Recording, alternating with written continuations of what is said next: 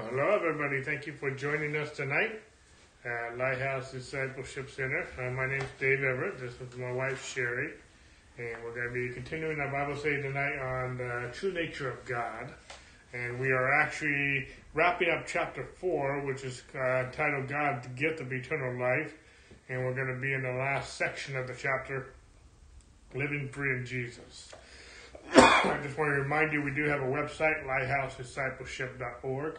All of our previous Bible studies are archived there, as well as our YouTube channel, Lighthouse Discipleship Center.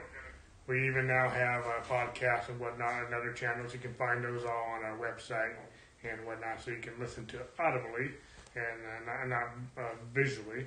But anyway, we have several platforms for you to hear our messages, and we're doing good, Sherry.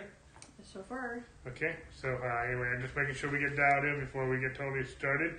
Um, and so anyway, so we do invite you to join us here tonight uh, on Sunday nights at six o'clock. We're going to be finishing up uh, chapter four and going to chapter five tonight.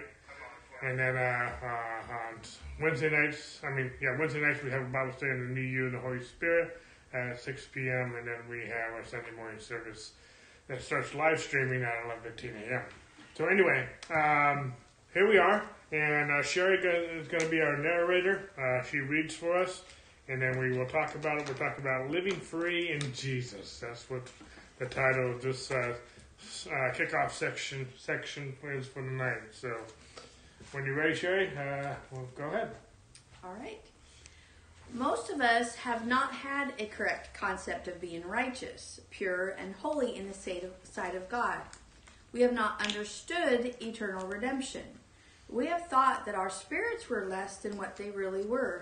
We have seen ourselves as being defiled, and we have come before God seeing ourselves that way. It is true that our flesh gets defiled by sin.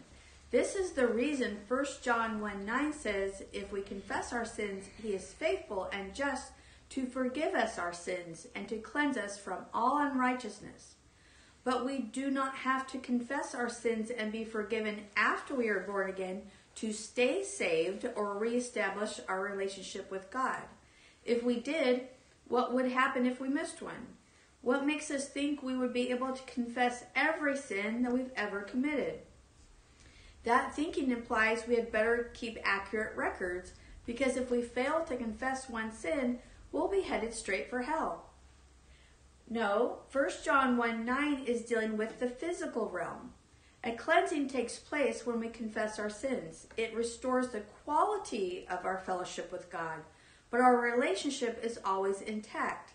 The problem with sin in believers' lives is they are is they are submitting themselves to Satan, giving him a legal right to dominate them. Know ye not that to whom ye yield yourselves servants to obey, his servants ye are to whom ye obey, whether of sin unto death or of obedience unto righteousness. Romans 6 16. What happens if you have yielded your flesh to sin? What happens if you have given Satan direct inroads into your life? How do you cope with that? You confess it and say, Father, I confess any sin and I ask forgiveness. You are not asking forgiveness to reinstate your salvation or make your spirit born again again, your spirit has been cleansed and born again forever. You're simply restoring your intimacy with God and kicking the devil out of your life. If we are born again, God has forgiven us all of sin, of all sin, past, present, and future. You may ask, brother, how could God forgive us of a sin we haven't committed yet? Well, we better hope he can do that because when Jesus died for sins about 2,000 years ago, none of our sins had been committed yet. Our born again human spirits are forgiven of all sins and totally perfect. If we sin, we should confess our sins, but not to get saved again. Confessing our sins restores our fellowship with God, but our relationship was never broken. We will never question our worthiness to walk boldly into the throne room of grace if we understand who we are in Jesus Christ.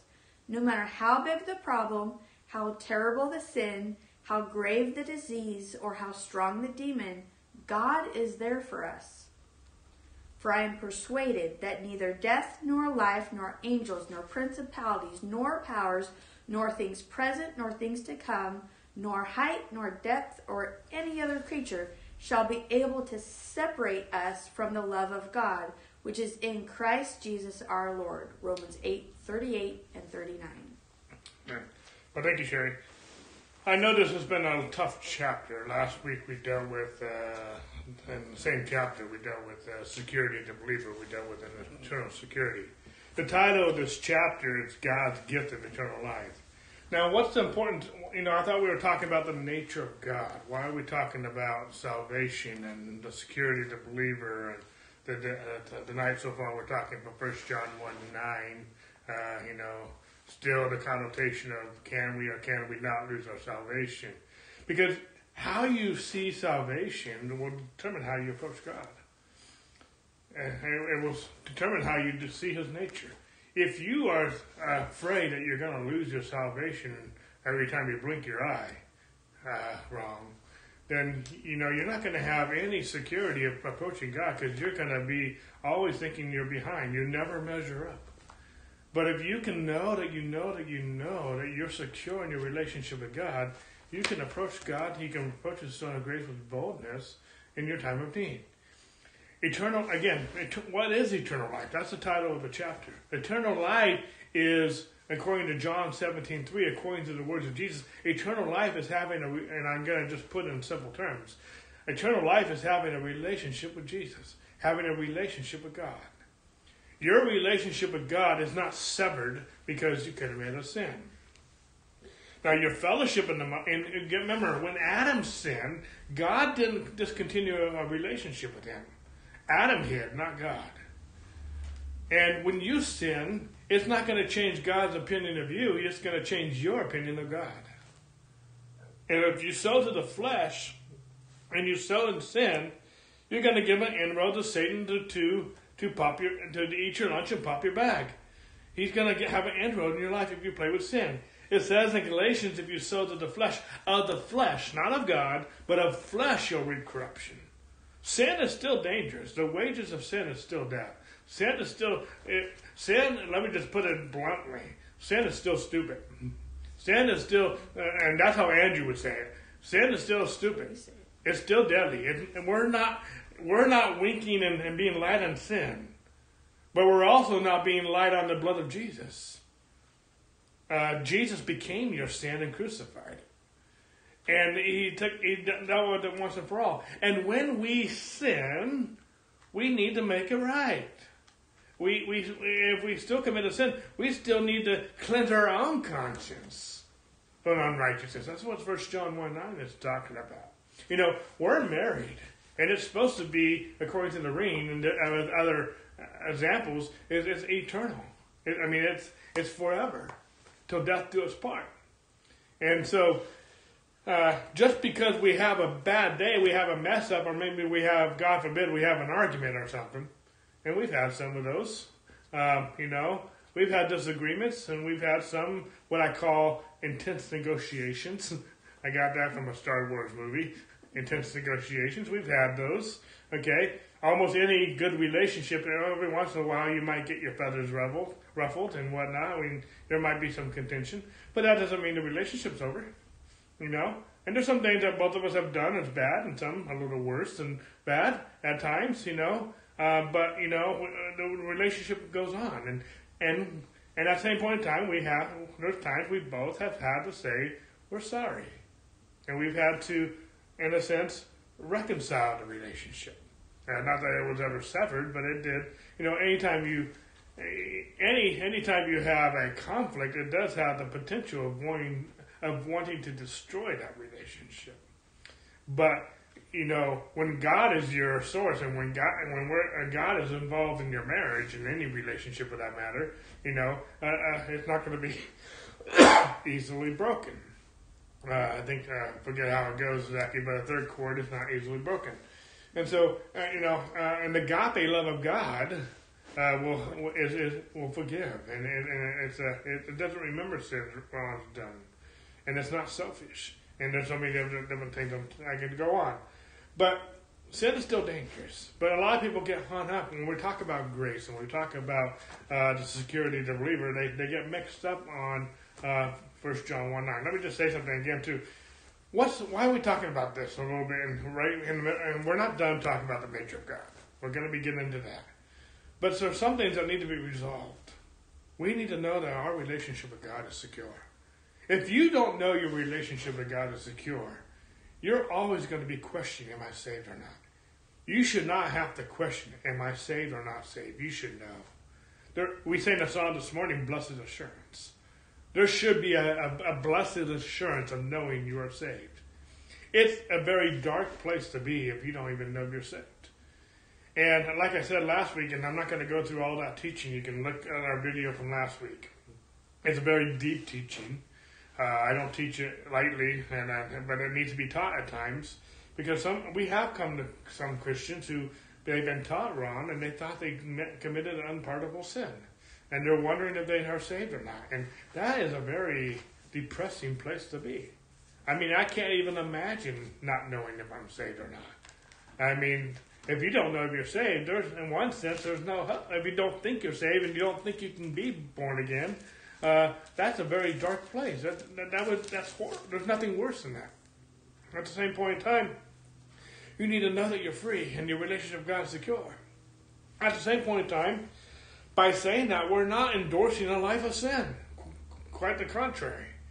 And sin is still dangerous. We need to reckon ourselves dead to sin and alive to God in Christ Jesus. But but part of this cleansing, the first John one nine, is you know. Let me just read that verse again. Um, I thought you do you have it written down here? Oh, if we confess our excuse me, if we confess our sins, He is faithful and just to forgive us of our sins and cleanse us from all unrighteousness. You know, um, how did He say here? This is done with the physical realm. Our cleansing takes place when we confess our sins. It restores the the quality of our fellowship with God, but our relationship is always intact. The problem with sin is in believers' lives is that they are submitting themselves to Satan and giving him a legal right to dominate them. I don't want to be dominated by sin. You know, there's a whole teaching on sin consciousness. Uh, Paul talks about that. I think it's in Corinthians. Uh, but he talks about sin consciousness. Joseph Prince, uh, a speaker we like, um, he talks a lot about sin consciousness. You know, and he he he has, he has a very good teaching on this, a very good revelation on it. And you know, Paul talks about a sin consciousness is an evil conscience. We're not to be conscious of our sins. We're supposed to be conscious of Jesus. Our conscience should be focused on who we are in Christ, not our sin, because we're dead to sin and alive to God in Christ Jesus. And a sin consciousness uh, Paul talks about this, and Joseph Prince brings out his teachings, is a is a is an evil conscience. We, I'm not here focusing on my sin. I'm here focusing on Jesus. Behold, we are new creations in Christ Jesus. Behold, what manner of love the Father has bestowed upon us that we should be called the children of God. There's several there's several scriptures on what we're supposed to behold. That behold in the Greek that means to see with the mind. There's some things that we need to be beholding. We need to be focused on. And we need to behold who we are in Christ. You know, it says in, in Corinthians, the love chapter, that God does, love doesn't remember sins wrong, wrongs done. Paul says, in, I mean, uh, God says in Hebrews chapter 8, when he's talking about this new covenant we have with him, is that he, he doesn't remember wrongs done. He says in Zephaniah chapter 3, verse 17, he doesn't even, he makes no mentions of wrongs done. God is not about remembering what's wrong with you. He's about what's remembering what's right with you in Christ Jesus. That's why we have communion. We don't do it enough. In this church, we need to do it more. But communion is a table of remembrance. Are we remembering what we've done wrong, or are we remembering what Christ has done? We're remembering his body that was broken for us and the blood of his new covenant. That's what we're remembering. That's what we need to be focused on. We're transformed by the renewing of our mind. You know, focusing on sin. Um, is not going to save you. Because sin is the strength of. uh, but anyway, uh, I don't want. I'm not here to magnify sin. I'm also gonna. I'm still gonna say sin is dangerous. Sin is wrong. Sin is evil. Uh, and anything that's not a faith is sin. Anything that's not trusting Jesus is sin. You know, it's not just sin is not just what you do wrong. Sin is also what you don't do right.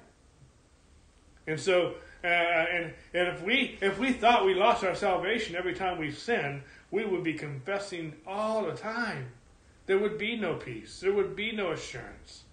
I mean, the best if we sin, if we lost our salvation every time we sin, the best thing to do would be to, to, to, to die, and once we got saved, so we would go right to heaven. That would be the best option, and that's nonsense. That's not what Scripture teaches. You know, we can't salvate. We can't lose our salvation so easily, like we lose a set of keys. It's not that fragile. Uh, you know, you can't earn your salvation by your performance, and you can't lose it by your performance either. At the same point in time, His grace will teach you to live a godly life. Awake to righteousness and sin not. It doesn't say sin not to become righteous. There's nothing you can do to become saved. If you can, then Jesus did nothing. If you can't, you became Lord, and Jesus is not. That, and that's wrong. That's Antichrist. And so, at the same point in time, now that we are saved, and when we know who we are, when we know who God is, and we know who we are in Him, we can then have the ability to live a godly, holy life. But living a godly life is not the goal. It's one of the byproducts. It's one of the. it's one of the results. But the goal of Christianity is not a sinless life. The goal of Christianity is a relationship with God. One of the benefits of Christianity is to live God. We believe in godliness. We believe in holiness. We believe in righteousness. But it's called the fruit of holiness. It's called the fruit of righteousness. It's not the seed. The goal is relationship with God. And with sin, you can't have a relationship with God. And, and with the sin nature I'm talking about. Because in the book of Romans, the word sin is used 47 times. Uh, 45 of those times it's a noun, it's not a verb. It's talking about your nature or and not your behavior. Now, I believe there's a behavior sin, but there's also a nature sin. You're either in sin or you're in Christ. You're either in the first Adam or you're in the last Adam. You can't. There's no either. There's no other option. You're either born again or you're not. You're either in Christ or you're not. But you need to know that you know that you know that you know you're born again. And if you have received Jesus, if you heard the gospel, believe the gospel, and receive Jesus Christ as your Lord and Savior, you are born again. Then the rest, the rest of your Christian life is being discipled in who you are. And part of, in, in one reason we have to teach uh, the true nature of God because religion, Christian religion, has sometimes misconstrued who God is. And some of us, we, we see an angry God, we see a wrathful God, and we see a lot of that in the Old Testament, which we dealt we dealt with the whole chapter, or almost two chapters on that in this book, because in the Old Testament Jesus hasn't come yet, but God poured out all of His wrath on Jesus, and if we receive Jesus, we are right with God. For He who knew no sin became sin, that we might become the righteousness of God in Christ Jesus.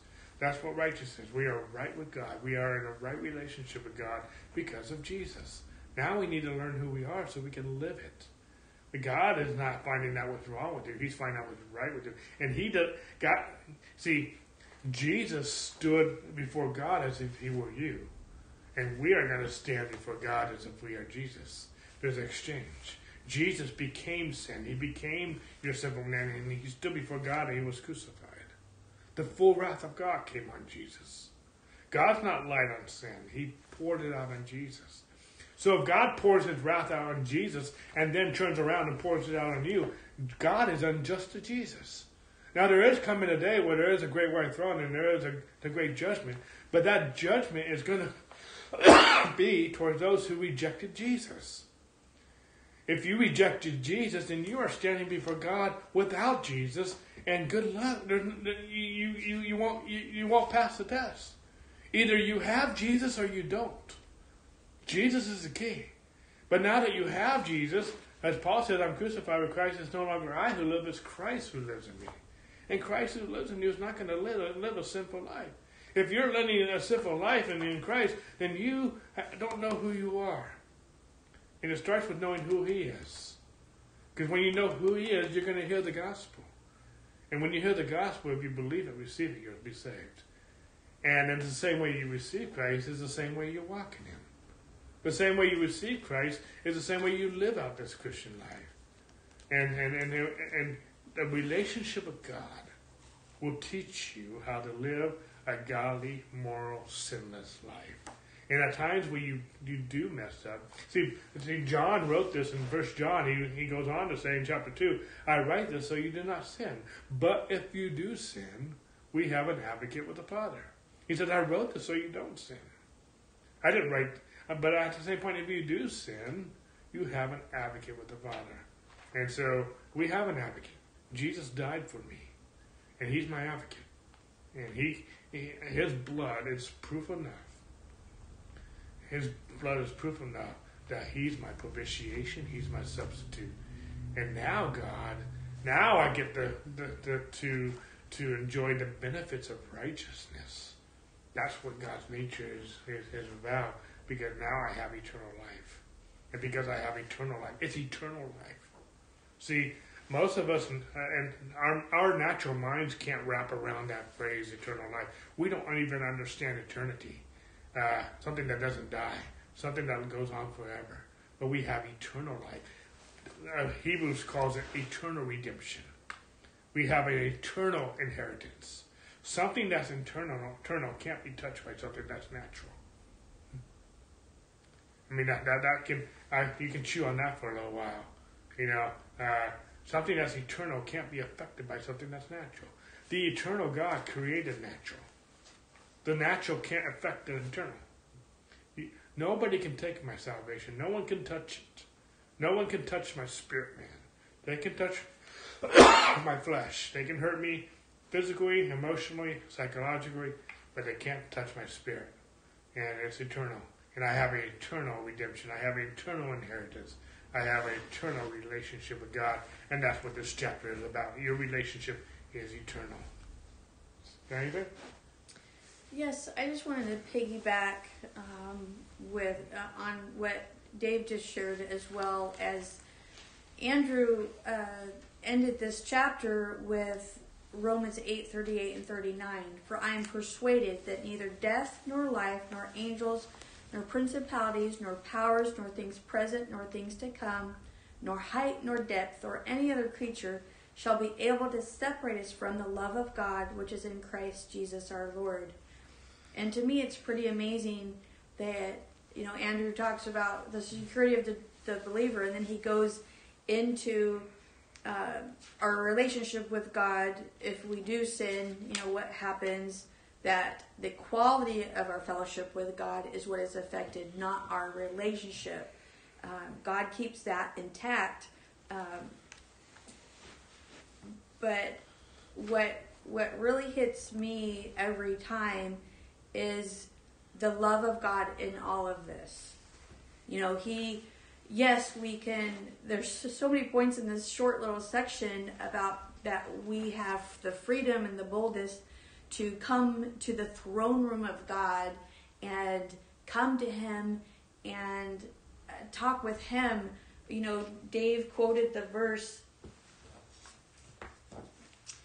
um, in in First John 3 1 Behold, what manner of love the Father has bestowed on us that we should be called children of God. You know, a lot of people think this is a silly example, but to me, it's very powerful.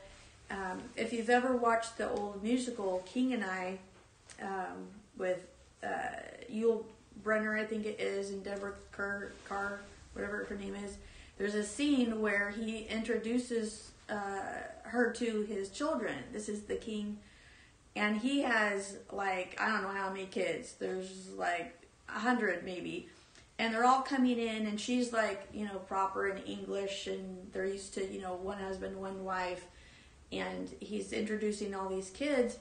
And there, there's this one child that sees her daddy, and she doesn't see him as the king, this important, you know, king who's over this country and has all this authority, all she knows him as, that's my daddy, that's my Abba.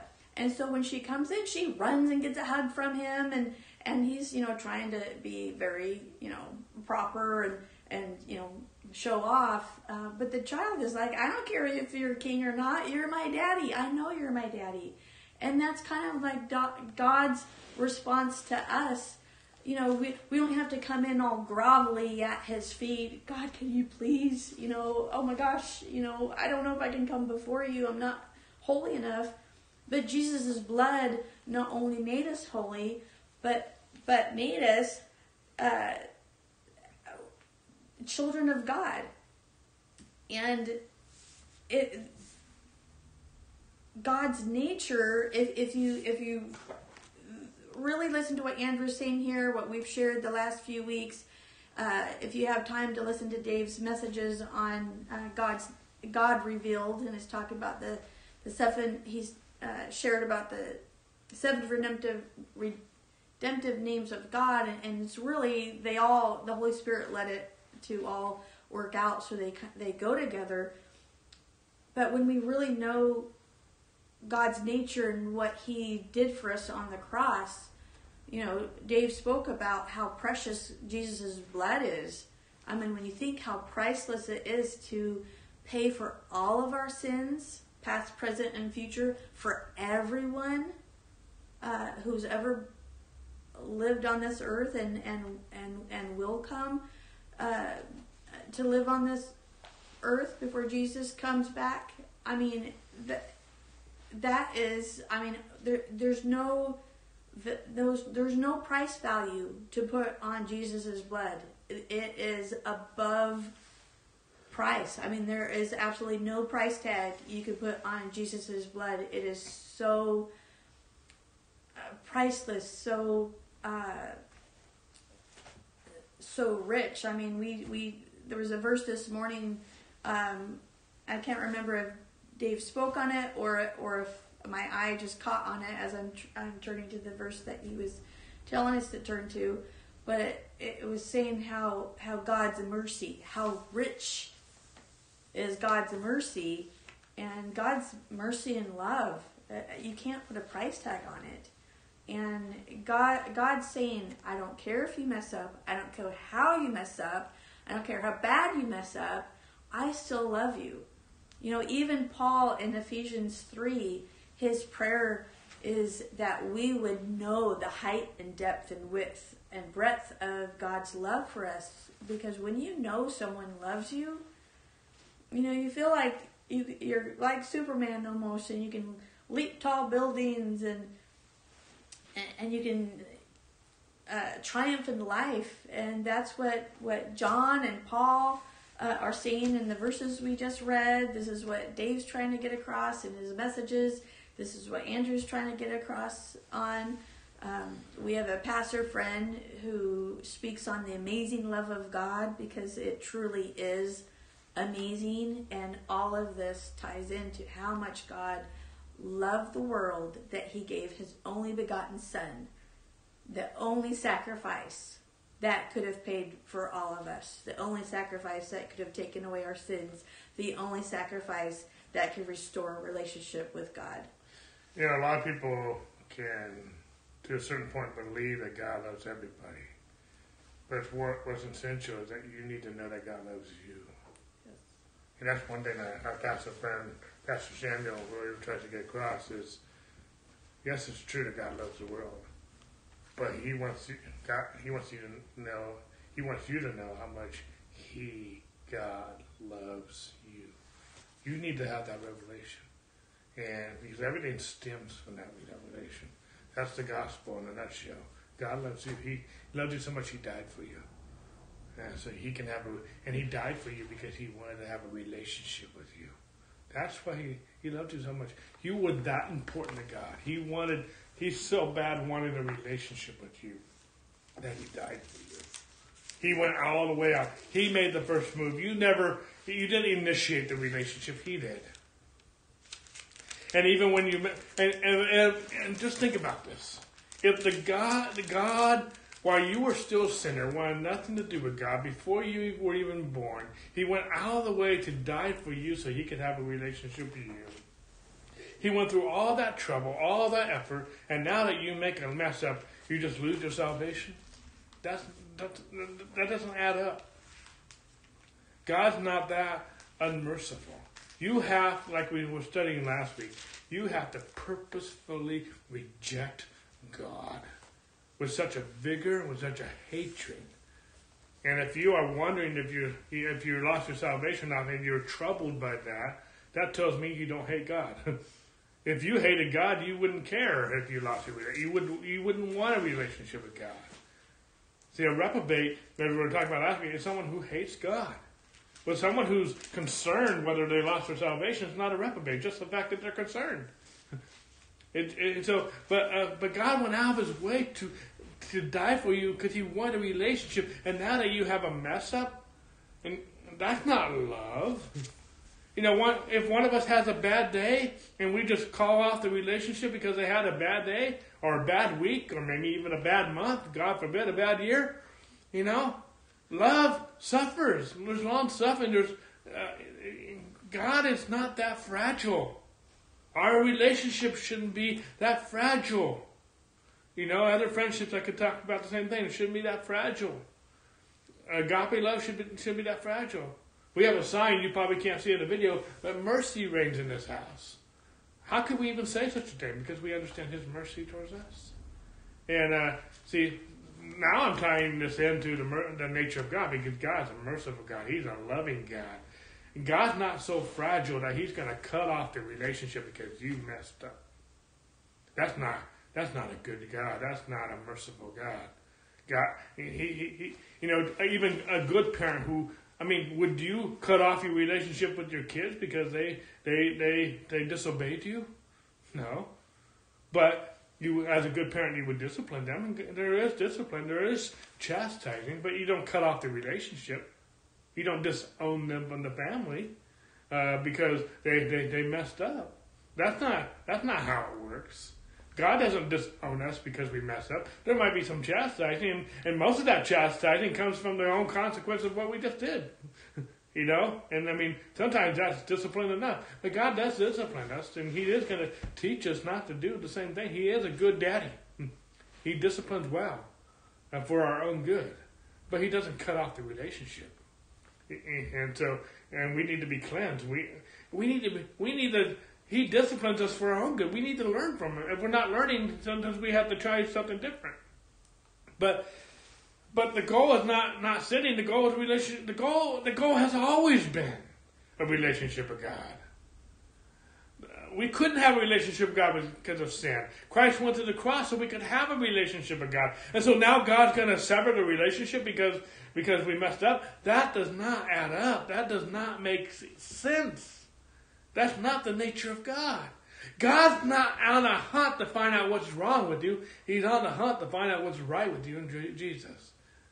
Now, if there's something wrong, He does help want to help fix it, but that's not what He's searching for.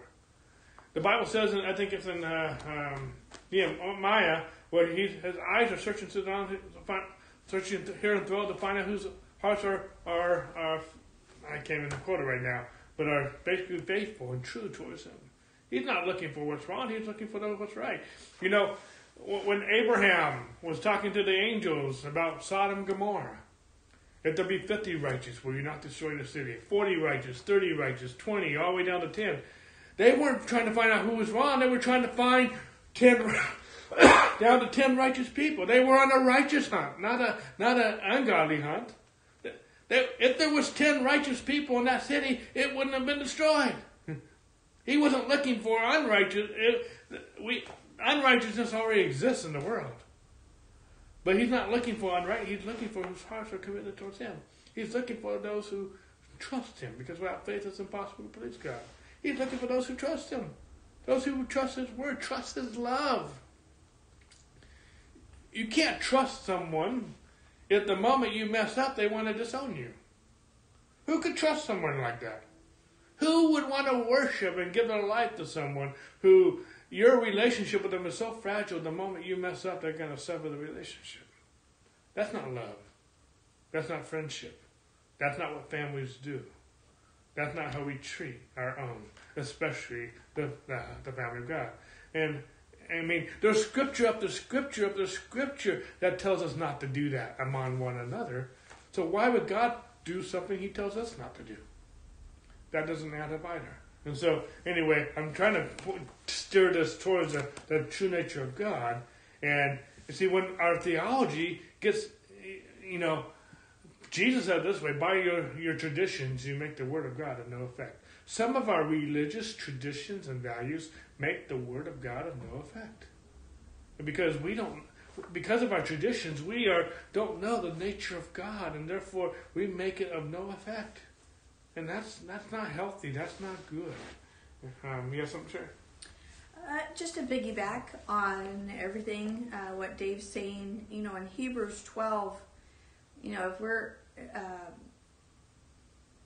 if we really want to take another look at what we've just been talking about, Hebrews 12 in in verse 2 says, "Looking unto Jesus, the author and finisher of our faith, who for the joy that was set before him endured the cross, despising the shame, and has sat down at the right hand of the throne of God.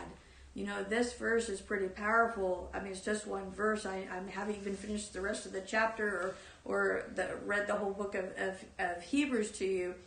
But Jesus went to the cross, endured the shame, the pain, the horrid. I mean, there's not words strong enough to describe the horridness of the cross and the and the pain and agony he went through. But it says that he he endured this for the joy set before him. That joy was to bring all of us to relate, right relationship with God. He didn't want to get to heaven and sit down on the throne and say, "Okay, my job's done. I I I, I accomplished what I was supposed to do." I mean, that's powerful in in uh, in of itself, but he did that because of you. He did that because he did not want to go to heaven without you. And I like to find it to the, I was say to the joy. Right? Yeah, for who for the joy that was set before him. God was to the cross with joy that was set before him. Was the cross joyful? Absolutely not. But it was joyful for him to go through that pain and that agony of the cross so he could have a relationship with you. You were the prize. The Bible says you are the apple of his eye. Uh, he, you, you, are, you are precious to him. It says in Zephaniah that he dances over you with singing. Someone asked me the other day, where, where does it say it's dancing over him? Well, the, if you study the, the Hebrew language, I forget the exact wording of that verse in Zephaniah, but it, it, it, means to dance. It means to spin. It means to. I think it, it says. I think it actually says it rejoices over you with singing. Well, that word rejoice in the Hebrew means to dance. It means to spin. It means to leap, and so God is dancing over you with singing. You are the treasure of His eye. You know, a lot of times I teach when we think of the Bible, when we think of the gospel, when we think of the Word of God, it's all about God. It's all about Jesus. And rightfully so. It's all about Him. And that's from our perspective. But from God's perspective, it's all about you. It's always been about you.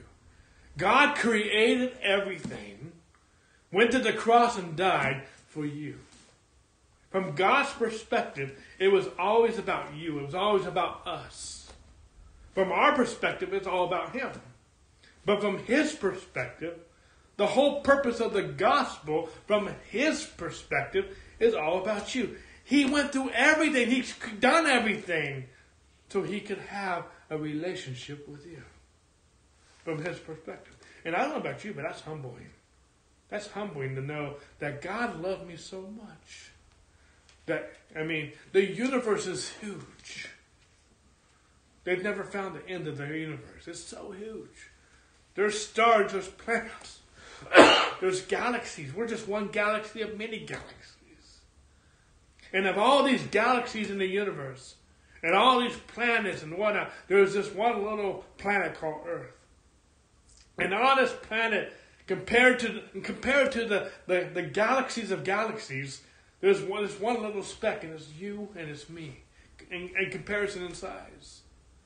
And God, of this little speck, compared to the whole universe. God died for you. That's powerful. That's the nature of God. God didn't die for Pluto.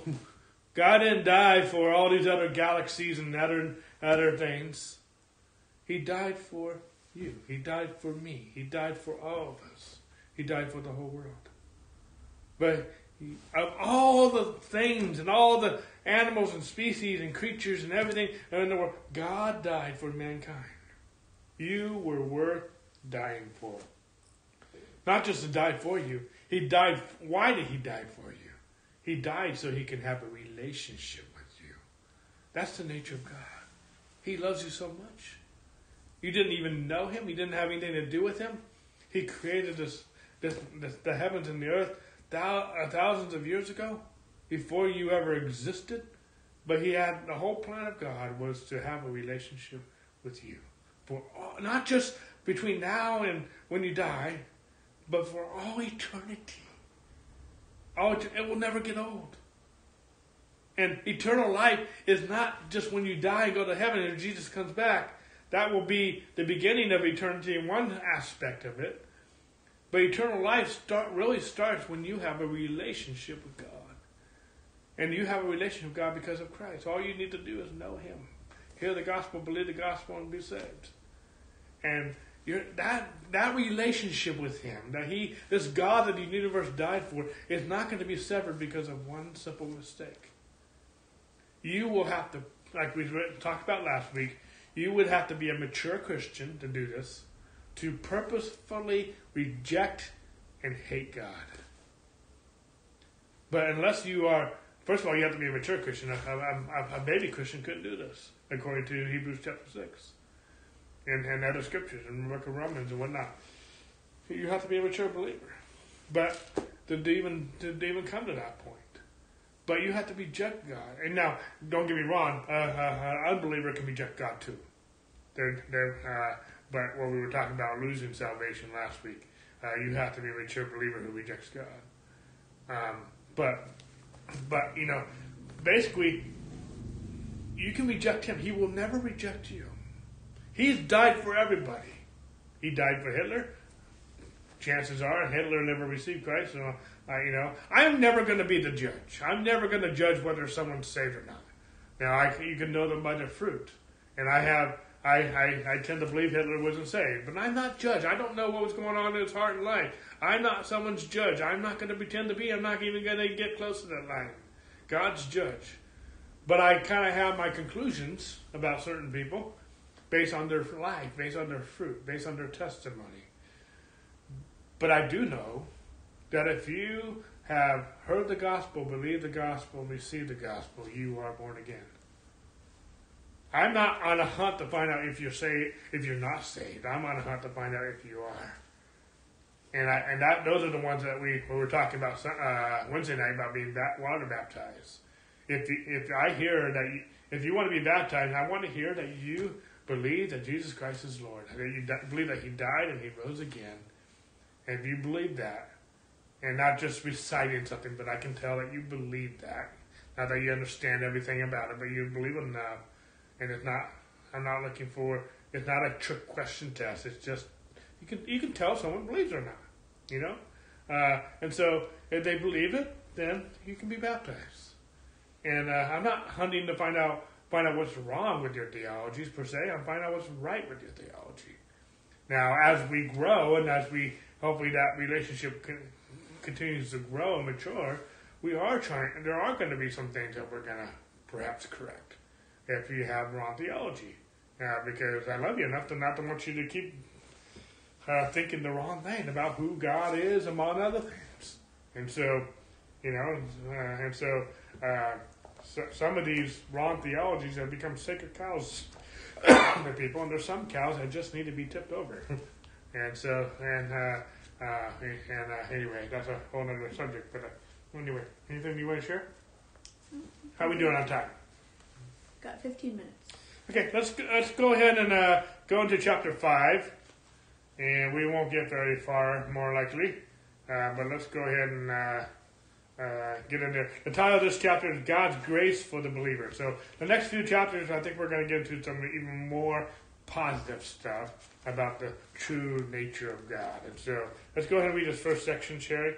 And uh, uh, how long is it? Okay, go ahead. Get started. God's grace for the believer. Let no man therefore judge you in meat or in drink or in respect of a holy day or of the new moon or of the Sabbath days, which are a shadow of things to come, but the body is of Christ. Colossians 2 16 and 17. The Old Testament was just a shadow of things that were to come. According to this passage of Scripture, it was not the exact image of things the way God wanted them to be. The way he dealt with people under the Old Covenant was not his preference. Somebody may say, well, then why did he do it? Doesn't God do whatever he wants to do? I could spend a lot of time on this, but to put it in a nutshell, not everything that happens is what God wants to happen. This is because he gave mankind free will. God committed a tremendous amount sorry, God committed a tremendous amount of authority to us when he gave Adam dominion over the earth. Genesis 1 26 and 28. And man really messed up his original plan. God did not want the transgression in the Garden of Eden. God did not plan for us to go through the dark ages. God did not plan for the church to have the Spanish Inquisition or for the people who believed in God to be murdered. God did not orchestrate these events, and He does not control everything that happens to us. Forces are in operation in this earth because of the place given to Satan and his human followers, and I guarantee you there have been times when God's perfect will has not manifested. God's over, overall will is going to manifest eventually. God is going to win this whole battle here on the earth. There's no doubt about that. If he has to raise up a doc- donkey again to speak his word, he's going to get it done. And Jesus is going to return victoriously. But I'm saying that God uses people, and people can thwart, prolong, and hinder what God wants to happen. I don't believe anyone can totally overthrow God's will from eventually happening, but people can surely hinder it. We can especially hinder His will in our own lives. His will doesn't automatically come to pass. People who believe nothing happens except what God ordains to happen get violently upset when I start preaching this, but I can't understand why they get so upset. If nobody could do anything except what God ordained, I couldn't be teaching this unless God ordained me to teach it. So the people who believe God causes everything to happen contradict themselves by telling me it is not God's will for me to teach this. The truth is that not every word said and not everything done is totally orchestrated by God. Because of that, God was not able to manifest his perfect will under the old covenant as we see through Jesus. The old covenant was only a temporary way of dealing with mankind and it was instituted only until Jesus came. It is sad to say, but most Christians today make no clear distinction between the old way God, God dealt with mankind and the new covenant way. When the Old Testament law was given, people were deceived about sin. The human race didn't recognize the depth of sin. God didn't really want to, but finally he had to say to us, Look, you need help. So he gave the Mosaic Law, which showed how bad people really were. The law proved people were totally hopeless of ever achieving salvation on their own. It caused them to look totally to God for salvation, and a type of Jesus' blood sacrifice on the cross was given in all the sacrifices of animals in the temple. However, as I have said before, the law itself did not reveal the true nature of God. God didn't really want to kill a person who was trying to pick up sticks on the Sabbath day. It was not his desire to destroy whole cities through Joshua, but the depths of sin in Canaan were so terrible he was bound to enforce his perfect standard. He enforced it to the letter to show exactly how deadly sin was. Therefore, there was no way to misunderstand that sin was not acceptable to God in any form. Enforcing the law showed mankind a part of the nature of God, that he was holy and no unholy thing could stand in his presence. But Jesus provided the entire and complete picture. For the law was given by Moses, but grace and truth came by Jesus Christ. John 1:17. In the New Testament, Jesus revealed the perfect nature of God. Jesus addressed a woman taken in the act of adultery, which is much worse than picking up sticks on the Sabbath day, by showing her mercy and forgiveness instead of judging and killing her. That's the true nature of God. Through Jesus, God was able to manifest himself the way he really is. Jesus brought the true ministry of God's grace, but most of us haven't renewed our minds to it. We are still trying to serve God under the system of law. God, if I do a certain number of things, then you're going to reward me and I'll get my answer. All right. Um, again, we're just picking up at the very beginning of this chapter. We're gonna we're gonna see some more. The title of this chapter is God's grace for the believer. Again, he's still dealing with some uh, misperceptions on God's true nature. But how God dealt with people in the Old Testament is differently in the New Testament, and and uh, part of that is because it was the Old Covenant, and um, and uh, like you said, we needed some mankind needed help, and so uh, and he had to put some boundaries on on sin, uh, keep to keep it at bay, so to speak, until Jesus could come and crucify it, and so and deal with it. Um, but uh, you know, it's not that God wanted to be harsh in the Old Testament but he had to be harsh towards sin until Jesus came. At the same point in time, his true nature is, like what the woman called it adultery, is forgiveness. His true nature is grace. His true nature is mercy. You know, it says in the book of Exodus, chapter when uh, Moses said, "Lord, unless your presence goes with me, don't lead us on." And he said, "I want to see your glory." And the glory of God passed before Moses, and, and had God as God passed before Moses, and said Moses saw God's backside. Is that as God passed before Moses, and he, he he revealed himself as a God of grace and mercy and and and and, and, and uh, um, long suffering. He, he, the goodness of God passed by. That's His nature. But we've missed it through all the old covenant. We missed it through uh, we still relate to the nature of God. We only see the, the law. We only see God's wrath on sin and different things in the Old Testament. And God did have wrath on sin, but that's why in the New Covenant He poured it out on Jesus. Jesus changed everything. Uh, you know, God, Jesus changed everything backwards, and Jesus changed everything forward. And so, uh, Jesus changed everything. We are in a new covenant. We are in a better covenant. God couldn't have that covenant in the Old Testament because of sin, because uh, because Jesus hadn't come yet. But Jesus has come, and we are in a new covenant. And how God deals with sin and, and, and different things, and how God does what deals with mankind is different since the cross, since the resurrection of Jesus. Now, sin is still deadly, as we've been saying all along, but at the same point in time, we got, uh, got we need to see the nature of God. Um, uh, there's something else I was going to piggyback on, but do you have something? Just actually that that last bit that that Dave just said, you know, we we need to make sure we have the right lens of seeing who God truly is. You know, when you have glasses, you know, you have the, the different prescriptions so you can see far or near, whatever you need them for. But because there is an old covenant and a new covenant, we are in the new covenant. We have Jesus. Jesus has already gone to the cross for us. So we need to see all of God's word through that lens of Jesus going to the cross for us. That he died and was buried and rose again and sits at the right hand of God. We need to see everything his love, his take on sin, his forgiveness, his mercy, everything through that lens of the cross. You know, Andrew and Dave are, are trying to, to show the difference between why it seems God was so harsh on sin in the Old Testament versus how come he seems different in the New Testament? And it's it's because of that one.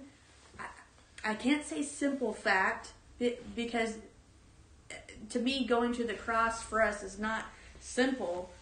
But the simplicity of the gospel is that Jesus went to the cross for us. He died for us. He was buried. He rose again for us. He sits at the right hand of God. God is not harsh on sin. He dealt brutally our sin and and did put it all on, on Jesus for us. But it's for for us to have a right relationship with God so that we can see sin is bad, God is good, Jesus did this for us. You know, Andrew in that one again in that short section, he he talks about how we see things. You know, we're seeing we might see God as harsh, but we're forgetting God gave man dominion in the garden. God gave man free will. Sin came into the garden, which came in, into the world. It brought curse, it, sickness, disease, lack, poverty, you know, the whole long list of stuff that came because of sin and the, the curse because of sin. But Jesus went to the cross to restore and not only give us our authority, but to restore the right relationship with God. And, you know, something that we also forget is when God says something, His word, to use the expression, is gospel truth. He says it, He cannot go back on His word. And we got to put all of that in that lens to see why was God so seeming to be harsh in the Old Testament, but now is forgiving someone? Uh, the the example of the woman caught in adultery when that seems to be a, a bigger sin than picking up sticks. It's Andrew and Dave is is showing us all that God is not soft on sin, but His mercy and His love triumph. And even Paul in his letters say, does this grace of Jesus give us license to sin? God forbid. That I mean, Paul is using the strongest language he knows that grace does not give us license to sin. God is harsh on sin. He brutally dealt with that at the cross on his own son. But Andrew and Dave and I think Dave wants to piggyback, and I hope he will because he usually explains it better than me. But God is showing as much as sin is horrible, He's saying, I still love you, I forgive you, I dealt with sin so that I could have you in my life, so to speak. Um, uh, my mind just lost the thought I was I was going for, but hopefully you're hearing my heart and understanding me and I don't know if you want to piggyback. Well, that, you know, God was so harsh on sin. When we say God was harsh on sin, that is His grace. He was so harsh on sin so He could crucify that sin through Jesus Christ, so sin would be no more. Um, you know, the Bible says that death has been annulled. Sin, there's no, death has lost its sting because of God being so harsh on sin. You know, there's another thing that you know. Uh, I'm not going to totally open all these doors, but at the beginning of this chapter, the beginning of this section, Andrew talks about how God's not orchestrating every single event. Some people think that God, uh, nothing happens like God wills it to happen. God's not controlling everything. God's not controlling a lot of evil going on in our world today. Um, you know, God, why is that so? Because God gave man dominion over there. That's a whole other teaching. And I'm gonna, I think one of the next books that we're gonna do, and we've done it before, is talking about the believer's authority. I think we're gonna be talking about that again soon too. Once we're done with one of these books on Sunday or Wednesday nights. But uh, uh, you know, we need to. We we don't understand our authority, and we have authority. We, God gave man authority over the earth, and uh, through uh, through Adam, and Adam gave it back to Satan. That's a whole other teaching. Um, Christ has Christ took the keys back. And so God gave man some authority. God gave man some responsibility. And he would be unjust to his own word. God honored his word against his own above his own name, he says. We've been talking about the names of God on Sunday mornings, but God says he honors his word above his name. And so if God says it, he sells it. I mean God gave man dominion over the over the things in the earth. Uh, he's not going to take that back. And so his word his word settles that. And so God, God's not orchestrating everything. God's not orchestrating everything I teach and Andrew teaches and if otherwise we would all be teaching the same thing. And, and like we we've lost the value of God's given us a free will. But we, we if we're led by the Spirit of God, we we can teach and do what God perfectly wants us to teach and do. And, that's that's the thing I forgot that I wanted to piggyback on uh, with all that Andrew and Dave and I are saying um, and Andrew talks about uh, knowing God's will, and sometimes we miss His will because of, of sin and different things. But when we have the relationship with God and renew our minds to His Word and what God says about everything, life, uh, sin, everything, we will know His will. Because when we don't have the relationship with God and I forget how Andrew says it, how how we miss God's will because of everything going on in in, in this world. Um, yes, we can miss His will because if if I'm, and I'll just use me as, an example, I have my own free will. I can make mistakes, I can sin, I can do whatever. But when I renew my mind to what God says about me, to what God says about sin, to what God says about what Jesus did for me, his new covenant with me as a believer, as I'm renewing my mind to God's word, what he says about it, then I am knowing and learning his perfect will for me. It's not God's perfect will for someone to die young. It's not God's perfect will for someone to go through someone, something tragic. It's not his will for someone to have a crippling disease. That is because of the sin and the curse that's in this world. But if we don't renew our minds to the fact what God's perfect will is, his perfect will is Jesus went to the cross, by his stripes I'm healed, that he took my sin on him, that I would have the right relationship with God. That's his perfect will. But I need to know that. Sounds good. I think we'll we'll end it on that note. Hopefully that's making sense. Uh, you know, and we'll, we'll, we'll continue next week with with these thoughts uh, as we get into uh, talking more about the grace of God and how we the grace of towards for the believer and how it relates to the nature of God. Anyway, uh, we're out of time for the night, and we're going to end it here. Uh, we hope that you have a, a, blessed Thanksgiving this week with your families, whatnot. We will have Bible study on Wednesday, uh, so we will be on live, online, uh, live one more time before uh, uh, Thanksgiving actually arrives. But uh, anyway, for those who may not connect before then, we just we do wish you a happy Thanksgiving. We are very thankful for the cross. We're thankful for the Jesus. We're thankful for all of you, even though we might not know most of you. Um, but at the same point in time, we're so thankful. And so, um, you know, that's a whole other powerful teaching as well. Uh, just Thanksgiving alone. And so, we need to be thankful for what we have. You know, let me just say this. There might be some things you don't know. But don't get hung up about what you don't know. Don't let what you don't know rob you from what you do know. There's time to learn what you don't know. And we can work on that as we go forward. But don't let sometimes we get hung up on what we don't know that we don't we don't we don't live by what we do know. If you are born again, you are a child of God. Be thankful for that. Be thankful for your salvation. Be thankful for what you do know, the revelation that you do know. What we don't know, we'll, we'll keep working on. But don't let what you don't know rob you from you do know. Be thankful for what you do know. And uh, we don't want to make it complicated, but we also want to, to address things that need to be addressed.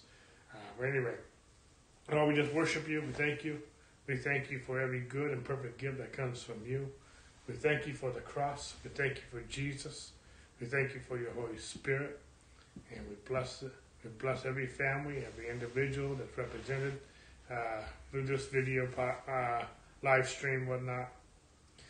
and we speak blessing on every family, every every individual. It, excuse me, in the name of Jesus. God bless you. Have a great week, and we will talk to you soon. We'll see you hopefully Wednesday night at 7 o'clock.